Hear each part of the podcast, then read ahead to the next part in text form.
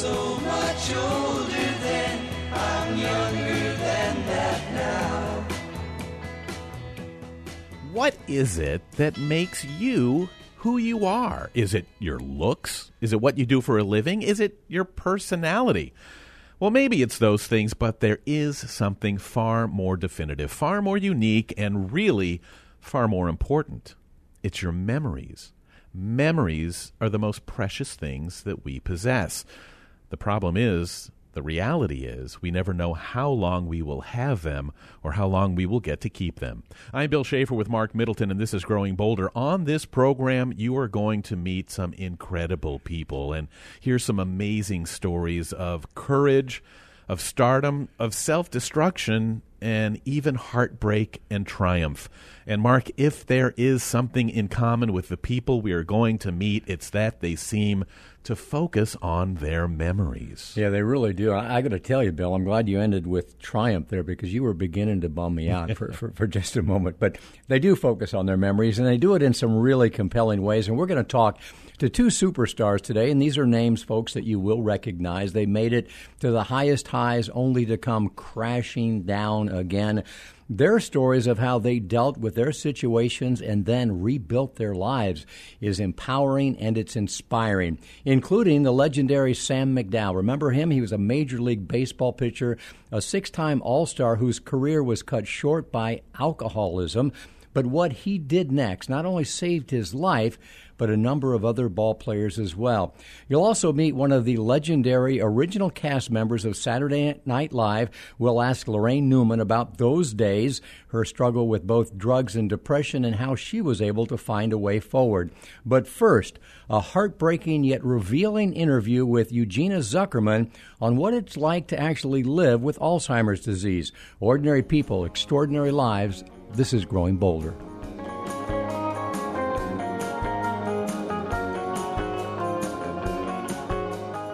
What would you do? How would you feel if little by little your memories began to fade? Well, it happens to people over and over again. Dementia is so prevalent that you have a 1 in 10 chance of being affected by it sometime in your life. And our next guest knows that all too well. Eugenia Zukerman is, by all accounts, a brilliant woman. She is smart, she's creative, and she's caring and what an amazing life she's had. She's a world class flutist. She was a longtime television correspondent on CBS Sunday Morning, and now she's come face to face with Alzheimer's disease. And with the time she has, she is doing everything to reach out to those who are dealing with things like dementia or even isolation and loneliness. She wrote this amazing book. It's called Like Falling Through a Cloud and it's a book of poems filled with the most heartfelt, eye opening insights into what it's like to face a life threatening challenge. So let's say hi to Eugenia Zukerman. Hi, Eugenia. First of all, thank you so much for being here. It's a pleasure, and honor. Well, how long have you been living with Alzheimer's? And of course, the million dollar question is what's it like for you? Well, uh, about three years ago, uh, my daughters were saying to me, Mom, you're losing it. Something's happening. We have to go get tested. And I said, Absolutely not. But of course, I finally gave in. And uh, on the subway back to my apartment, was giggling with my daughter, etc. Got up to my apartment, sat down at my desk, and for some reason, I just stared at the wall for a very long time. And I don't know why but I picked up a pencil and paper and started writing. And that was the beginning of a book. I had no idea, I didn't know what I was going to do with it. And after I had 25 pages about what was going on with me, I asked one of my daughters to read read it and I said, Is this anything? And they both said, This is wonderful, just keep going.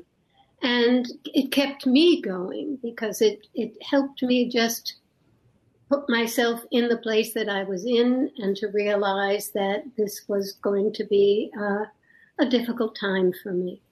But I have to say that what has made it not a difficult time for me has been being able to write this book just poured out of me. And the response that I have uh, has been so wonderful for ev- everyone, I think, who has Alzheimer's or this kind of disease. Um, I have to say, you know, people say to me, what's it like with this unending hardship? And I have to say, first of all, I don't feel it's a hardship or that it's unending. It's, I have a disease, but it's not painful. It's not debilitating. It will end when I end. But so far as I know, I'm still pretty cogent. That's a good word, right?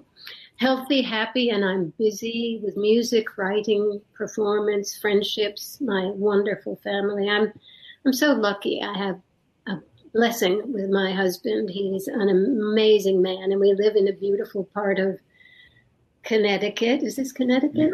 New York actually. you see, I don't know where, where I am. But um, I don't look at my disease uh, with fear. Uh, it doesn't hurt.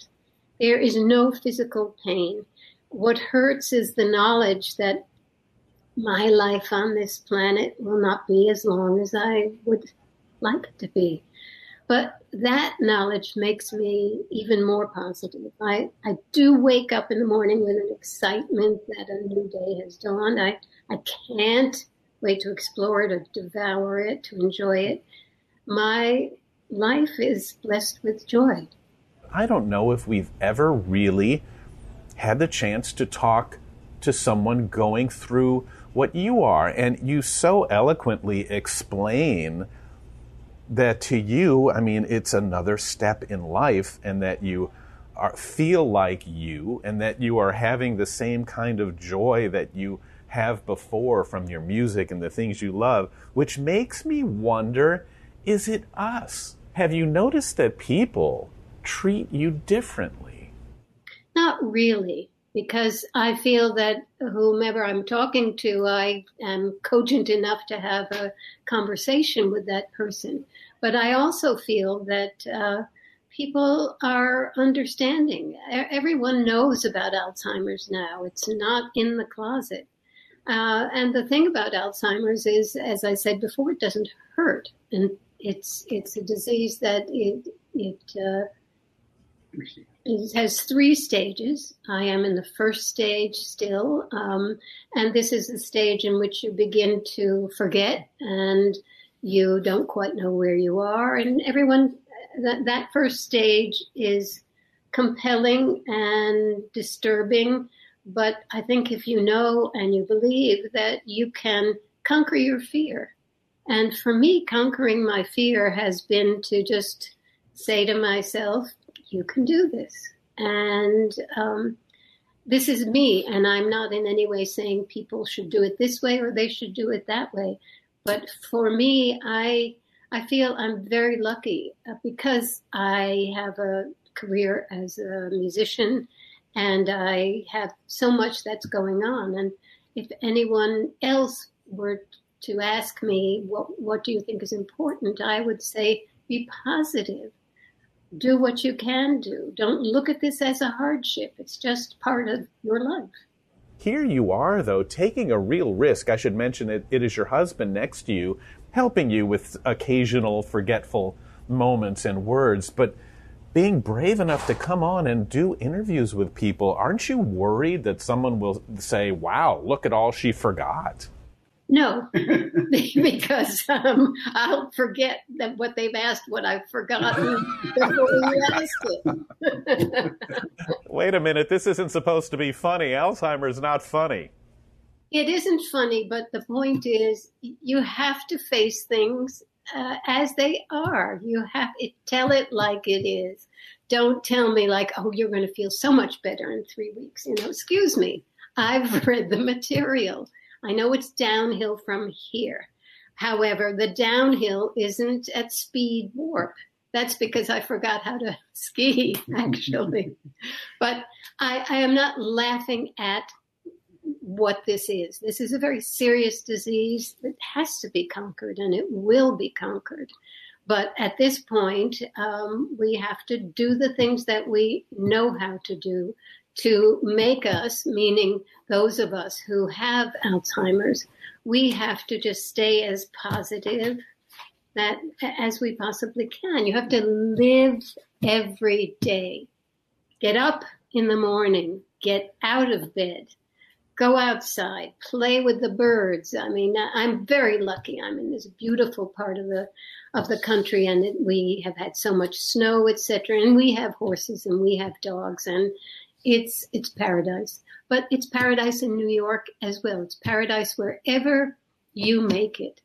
Sometimes I think that it's caregivers that need the most help because we don't always know what the right thing to do is. You have a caregiver that allows you to be out with the horses, who allows you to do these interviews, to play your music, to, to be who you are at this moment. That must mean everything. It's a very interesting and intricate uh, combination because I'm not always laughing about it, but I would feel I think it would be strange if my family weren't watching me and saying, hey, you know, you should do this, or maybe you oughtn't to do that. So I, I feel that um, it's, it's important to be helpful. And but you make. I wonder if I could read a, a poem, short poem from my book about. Oh, we it. would love that. This is called Marbles. Maybe mine are lost. Or maybe they're rolling around in my head looking for a place to land. Or maybe not. My daughters tell me to get tested. Tested for what, I ask, even though I know for what. But it's for what I don't want to know.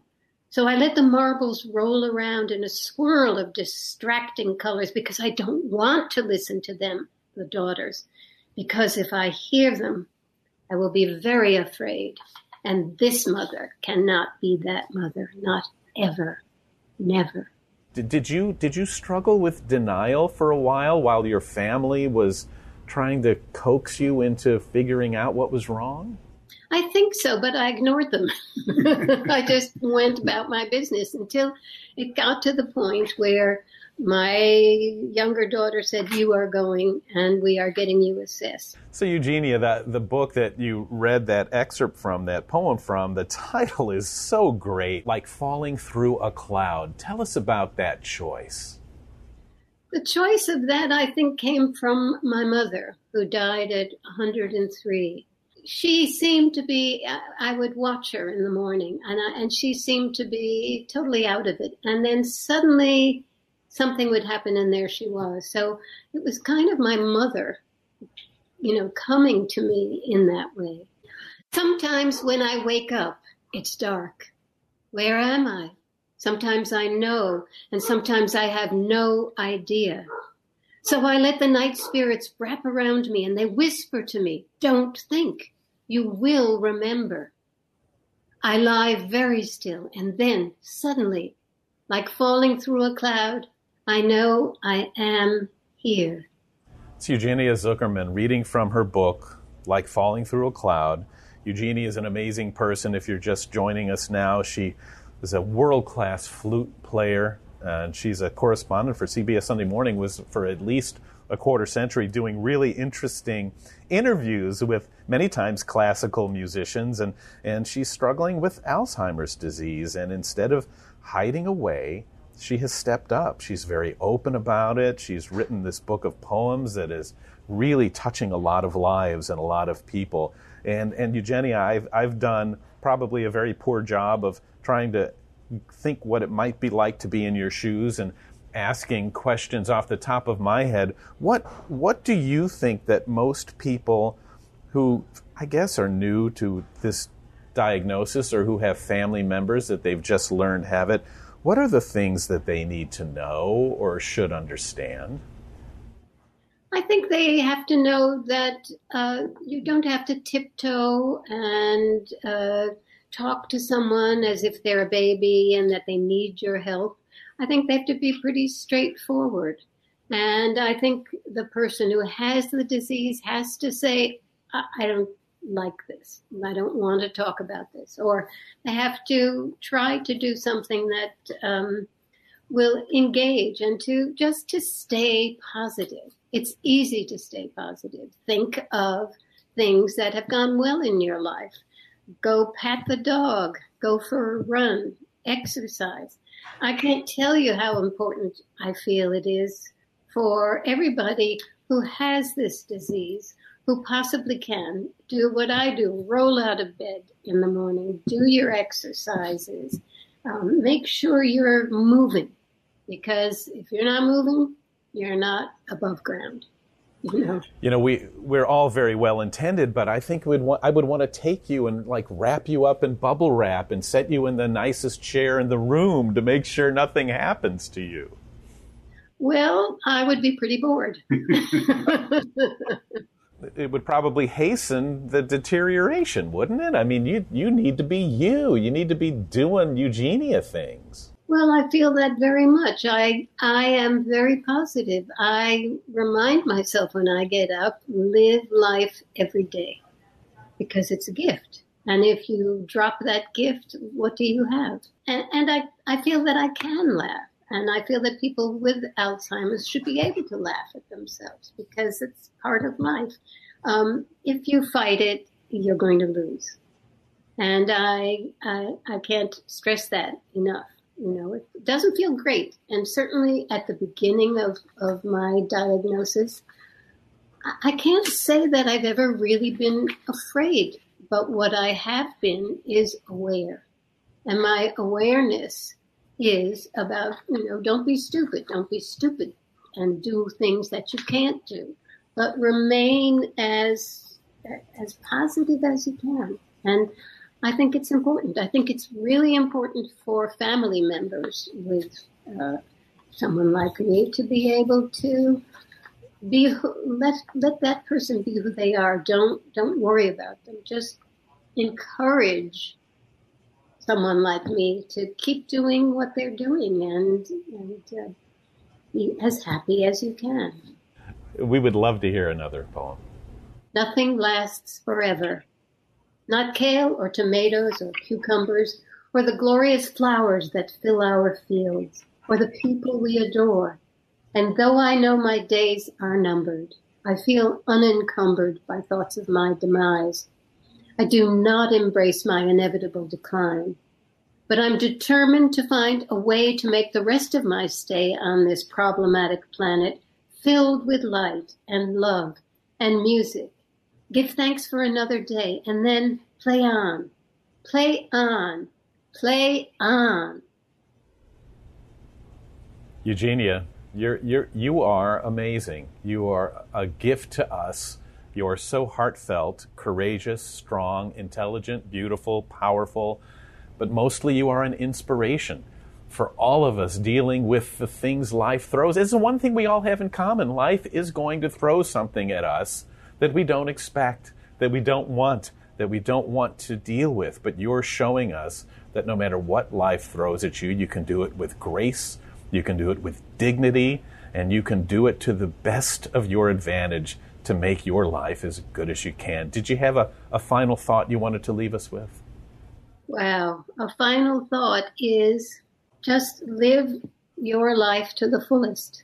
You are just a source of wisdom and and and excitement for life and uh, living to the fullest. And and folks, I know you're all out there wondering, okay, how do I get this amazing book and and how do I learn more about Eugenia? Well, you can do that on her website, which is Eugenia Zukerman. It's Z U K E R M A N dot com.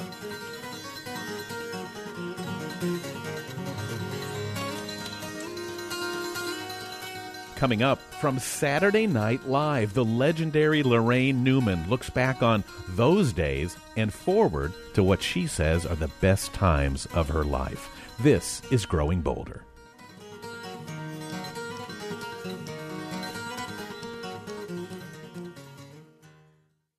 Support for Growing Bolder provided by Moving to Florida means warm weather, blue skies, and a chance to reconsider your Medicare Advantage plan.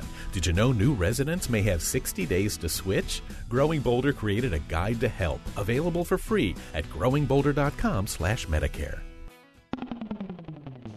Growing Bolder TV is back for its seventh season on public television, and it is bolder than ever. All new episodes begin airing weekly on WUCF Saturday mornings at 9:30, beginning May 8th. much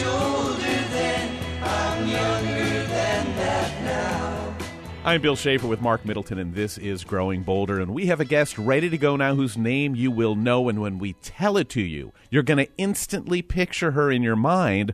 Only that picture is going to take you back to the 70s when all of us watched her with Chevy Chase, John Belushi, Gilda Radner, Dan Aykroyd. For her, it was one of the happiest times of her life but it was also one of the worst. In fact, since then, she's had a full and rewarding career, a meaningful, a purposeful life, so much so that now, at the age mark of 69, she's ready to share a lot of her lessons learned. Are you folks figuring out who we're going to talk to? She has just released her memoir. It's something she's always wanted to do. In fact, she's been working on it off and on for a decade now, but it is finally out. And we were interested in it not only to learn about all these amazing people that she's worked with, but because she has faced so many of the issues that a lot of us deal with in an honest, disarming, and, uh, of course, a humorous way. Listening to her book made us realize there is a lot we can all learn from Laraine Newman.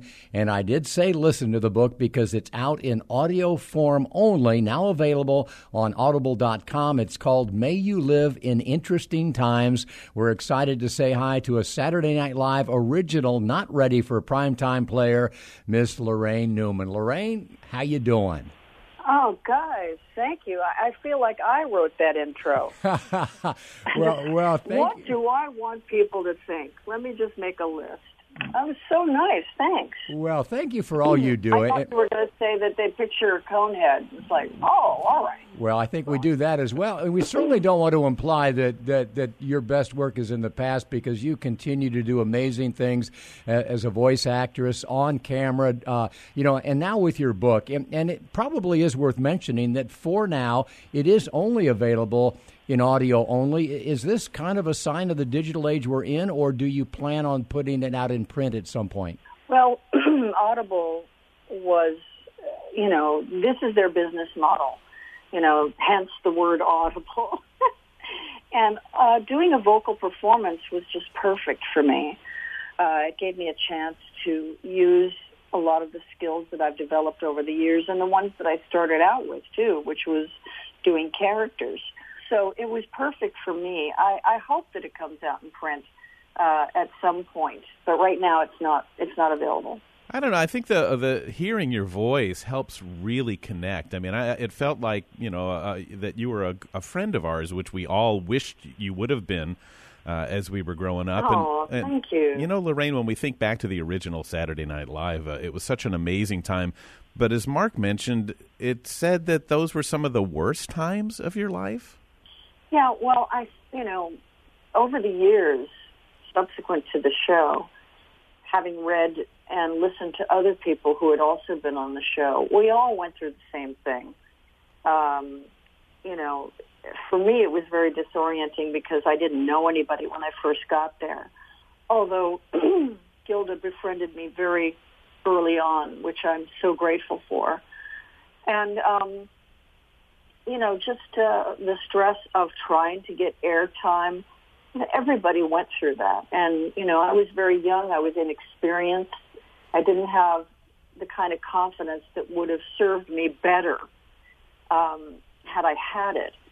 So, you know, that was the constant struggle for me. And I think ultimately I discovered for a lot of people. We're talking with Laraine Newman, and, and Laraine, I know it's fair to say that you know the amazing women who have come out of Saturday Night Live in the past decade. Uh, uh, Tina Fey, Amy Poehler, Kristen Wiig, uh, Kate McKinnon, Maya Rudolph, all of them are standing on your shoulders and, and those of Gilda Radner and, and Jane Curtin.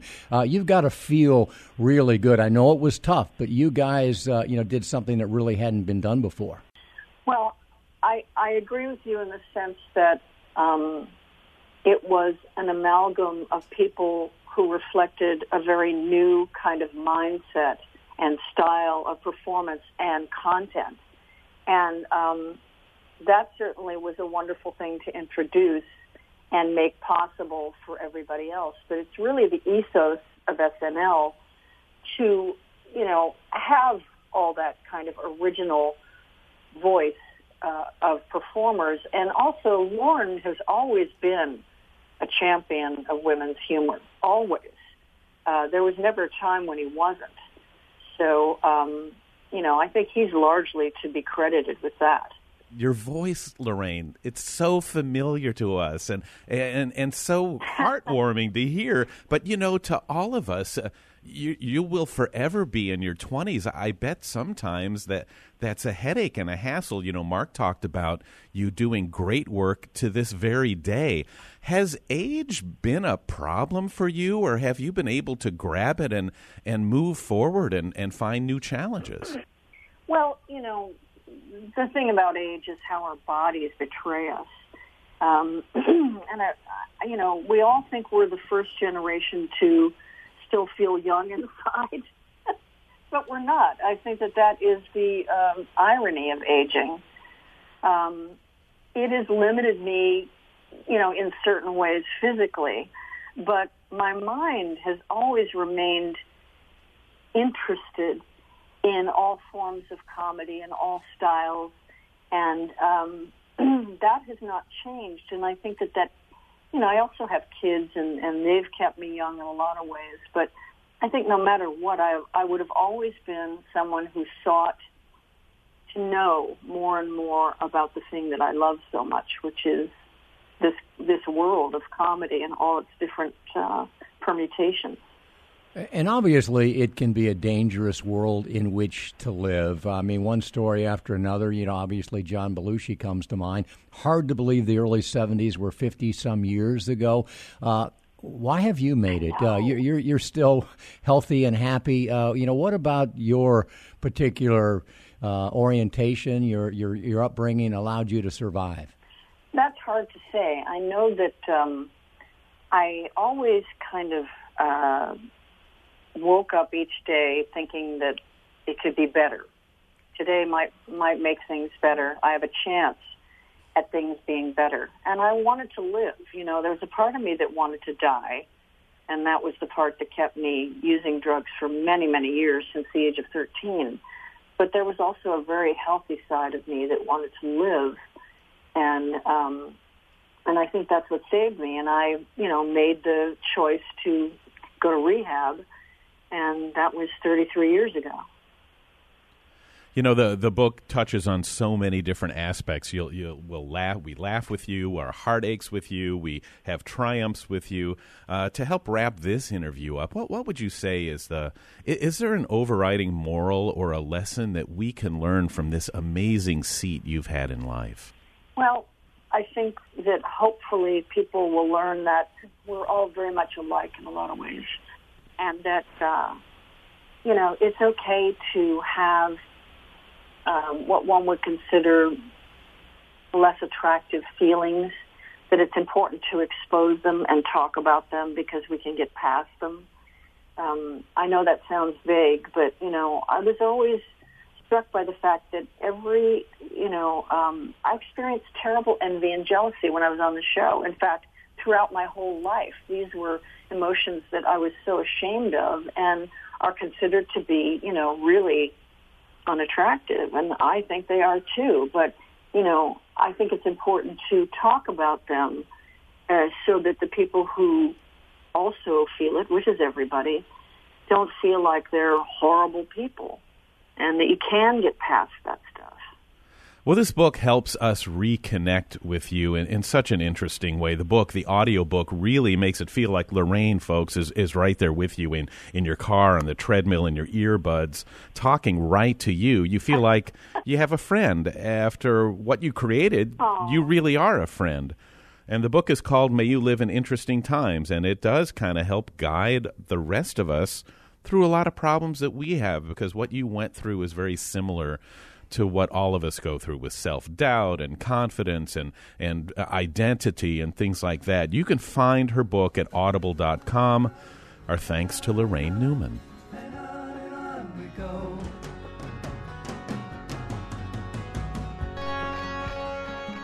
Coming up, he was one of the best pitchers in baseball, a six time All Star who ruined it, drank his career away but why what he did next was not only more fulfilling to him, but even more important. This is Growing Bolder. Support for Growing Bolder provided by Protected income from an annuity can help cover essential expenses in retirement, giving you the freedom to live the life you want. The right financial professional can show you how. Learn more at protectedincome.org. And by The Center for Health and Well-Being, now open in Winter Park.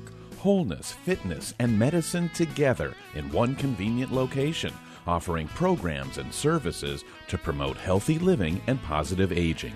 More at yourhealthandwellbeing.org.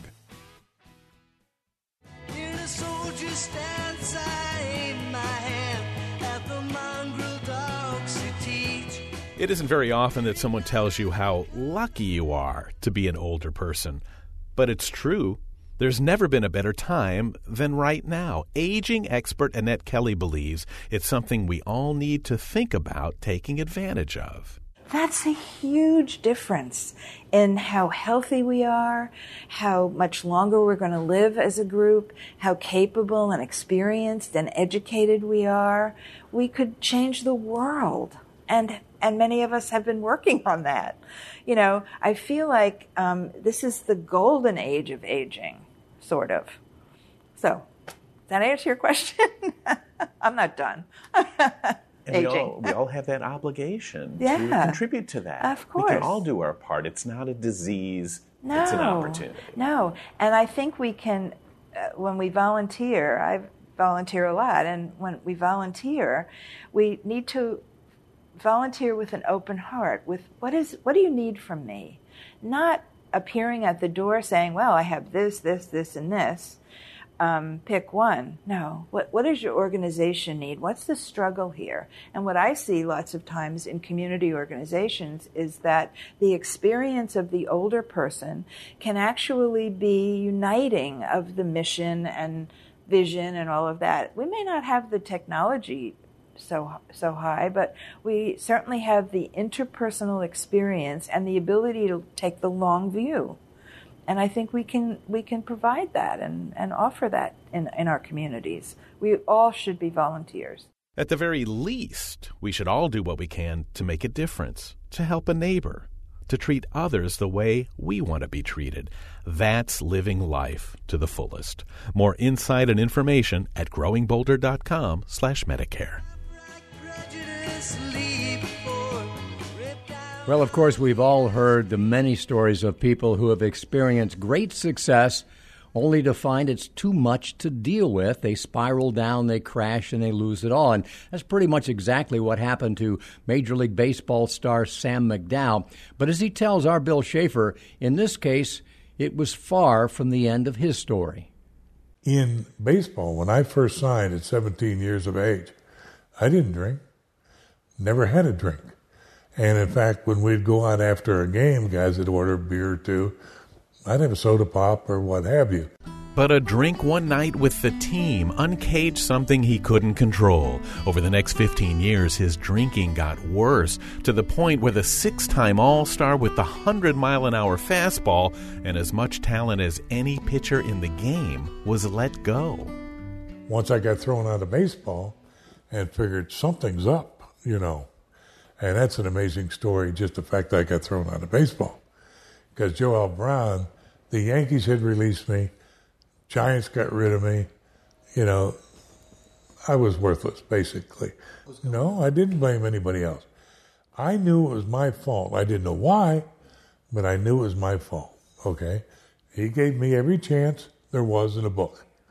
Everybody gave me every chance in a book. For a guy who didn't lose often on the mound, in life, he lost everything his wife, his kids, his home. He was destitute and living with his parents when he finally reached out for help. He checked into rehab and began a remarkable turnaround. How many drinks have you had since 1980? None. Haven't had a pill, haven't had a drug, haven't had a liquid drug, alcohol, nothing. You're still stubborn. No, I'm just, I'm just back to normal, you might say. Far from the end of the story, in many ways, this was just the beginning. He became obsessed with trying to dissect what happened and trying to understand everything he could about addiction. He took psychology classes, got a degree, and instead of running as far away from baseball as possible, he went back to help other players in pain. And because it was Sam McDowell, they listened. So I get a call, an emergency call from Joe Garagiola. And he said, Sam, we need your help desperately. He said, We have a player who's in the middle of trying to commit suicide. Can you help? Well, I was also trained and certified. And I said, I'll help. And so he got the phone number for me. I talked to the player and I brought him down. I stabilized him. And to make a long story short, the player, we stabilized, we got help for him professionally. He's an ordained minister now that works with children in crisis. Uh, and it's okay because I've talked to him and he said yes. It's Bernie Carbo, the famous first baseman for the Boston Red Sox. And he worked with children now and does an unbelievable job. McDowell had found a calling. Baseball needed him, not for his arm, but for his knowledge, his personal experience, and his compassion. They created BAT, the Baseball Assistance Team, a one of a kind program dedicated to helping current or former ball players in need. I've been with BAT for 37 years. We redesigned the program so it would help everybody, and uh, we've been with them and And it's a model program not just for sports, but Right. for organizations across the country and even across the world. Right.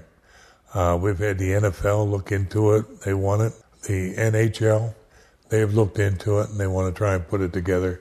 So they have something like that. None of, no other sport has a program like this. We know statistically that we've been able to help over 300 uh, former players that have had a problem with alcohol or drugs. We know we have helped with our program over 1,500 individuals that had other problems emotional, psychological, financial, physical. What a life, Sam. Everybody who knows you, I guarantee you, thinks, well, his glory days were on the pitching mound. But you would probably disagree with that. I agree. In fact, I've had so many writers ask me over the years, do you regret anything? Absolutely not. I would not be where I am and help the people that I did without what happened. What, what does it feel like to, to help somebody who wants to end their life or who's going down a, a dead end path that they can't help themselves? To me, the greatest thing in the world, and it has nothing to do with money, has nothing to do with anything like that materialistically. To me, the greatest thing in the world is to see an individual come to you and they're destitute or they're just distraught, got nothing left, feel empty inside. You work with them just for a little bit and you start to see that gleam in their eye.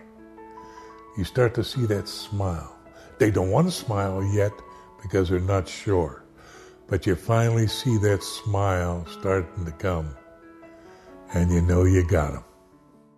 Sam McDowell is 78. Can you believe that?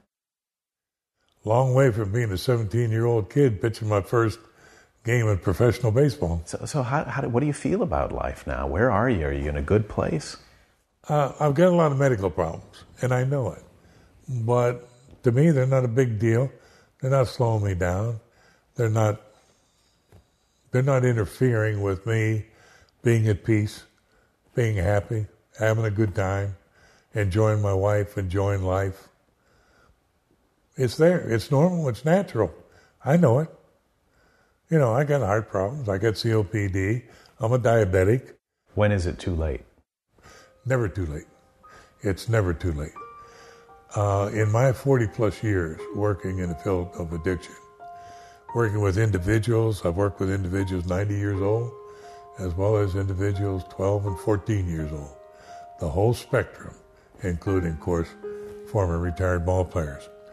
And to me, it's the most amazing thing in the world when you're talking to them, you're working with them, and especially some of the elderly when while you're just talking to them, counseling with them, and all of a sudden They don't know it.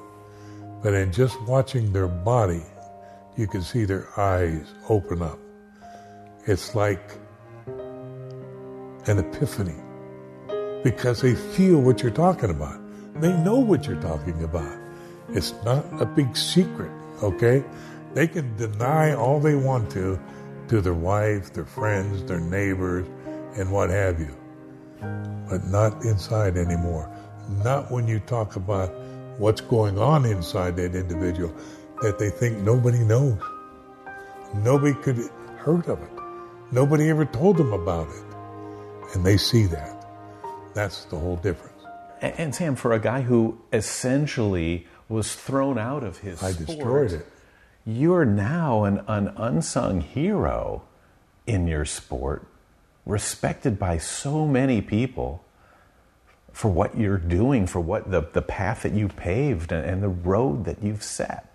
So, so let's kind of get to the takeaway. What's the moral of the Sam McDowell story? What do you hope we learn from what you've seen, what you've experienced, and what you've overcome? I truly believe from the time I was born, even throughout my alcoholism, that you can overcome anything you want to as long as you do one thing, and that's separate the air between your butt and where you're sitting. Get up and do something about it. And I believe strongly that every single roadblock can be overcome in life. I don't care how bad it is, you can conquer it. If you get up off your ass, do something about it. Fascinating interview with former Major League Baseball All Star pitcher Sam McDowell. And, and, and you can hear it in his voice, folks. There is something different in the sound of his voice when he says you can overcome anything. And, Bill, so many people experience these major setbacks in their lives. They lose everything, and, and, unfortunately, they never bounce back. There are those who do bounce back, and we also don't hear from them again. Sam McDowell not only bounced back, now he's helping others. And I think that's just a great, great statement. And how, how many times, Marc, do we hear a story like that and we all shake our heads and wonder, what's wrong with the guy? Why couldn't he just pull it together? And there are so many of us out there like that, friends and family members who have struggled with some kind of addiction or some kind of challenges. And in the back of our minds, we're like, come on, why can't you get it together?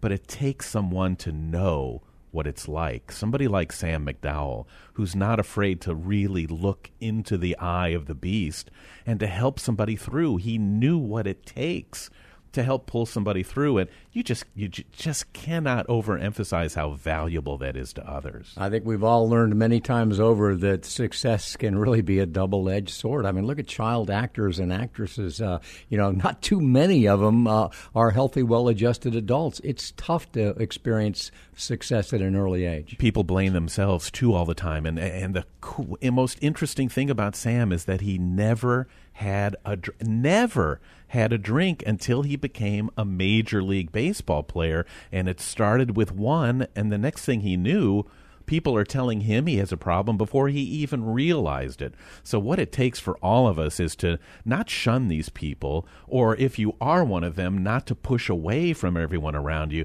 but to embrace your circle and to embrace the people that care about you most, and let's all help each other get over our problems, get over our issues, and push through to a better life. Amen, Brother Bill. Thank you for bringing that interview uh, to us. And, you know, speaking about bouncing back, is what's on my mind today. And, and if you will indulge me, I want to talk about that in just a minute.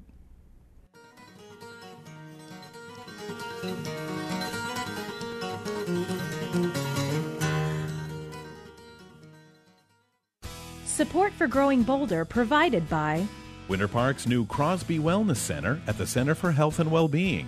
More than just a gym, it features unique medically integrated programs, activities for all ages and skill levels, and free group exercise classes with memberships. More at crosbywellnesscenter.org.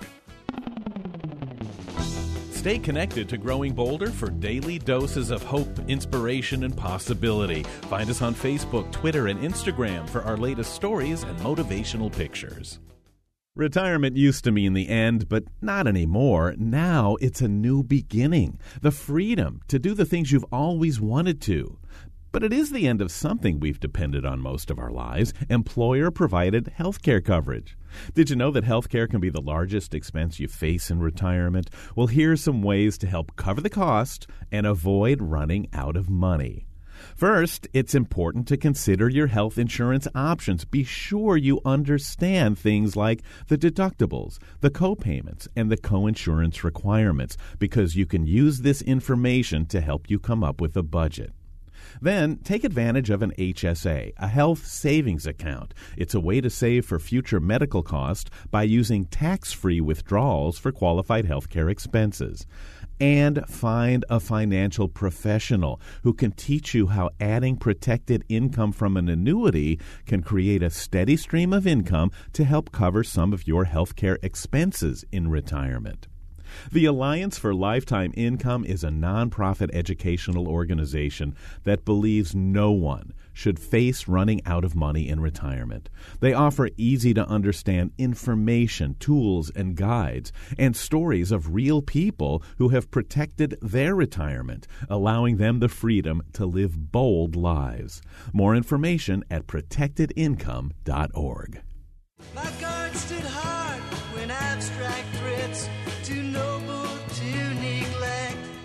One of our favorite habits around here is gathering around at the end of the Growing Bolder radio show because that's where Marc Middleton starts a conversation on something interesting, something relevant, and something helpful to us all. So today, Marc, let me ask what is on your mind? Well, I've been thinking about prehabilitation, Bill, which I know we've talked about before. In fact, you and I talk about it often, but we just produced a whole prehabilitation summit for uh, an online initiative that we have. And Specifically, what's on my mind today is muscle memory, and it's probably not the kind of muscle memory that people are thinking about.